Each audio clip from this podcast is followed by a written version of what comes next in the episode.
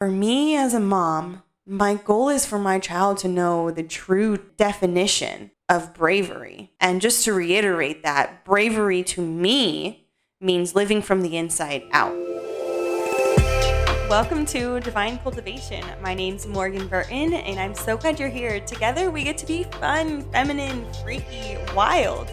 We get to allow ourselves to be seen and cultivate who we naturally are inside ourselves. We get to embrace who we are. And in doing so, we have a full community that gets to see us and love us and support us and share our stories together. I'm so glad you tuned in because we both know you could have been listening to Drake's new album. And for my moms out there, you could have been listening to Baby Shark. So glad you're here. Let's get started. The one wish I have as a mom and goal I have as a mom is to teach my child that I want him to become a person who does not abandon himself to please the crowd. And when I think of abandonment to himself, I think of not listening to who he really is, trying to please everyone else around him in order to fit in, in order to make friends, in order to be accepted, because that's when he loses himself. And I want him to know the bravery behind choosing himself. And if he chooses to live with bravery, it means he chooses to live from the inside of him out. So that means everybody around him gets to see him for who he really is because he's shining and living from the inside out version of him, which is the true, authentic version of him.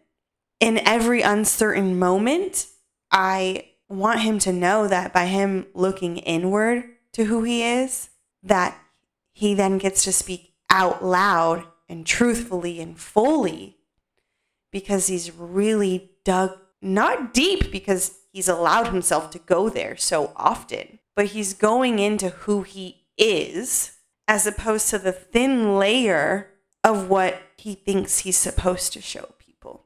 So, for me as a mom, my goal is for my child to know the true definition of bravery. And just to reiterate that, bravery to me means living from the inside out. It means in every uncertain moment, he's turning inward in who he is.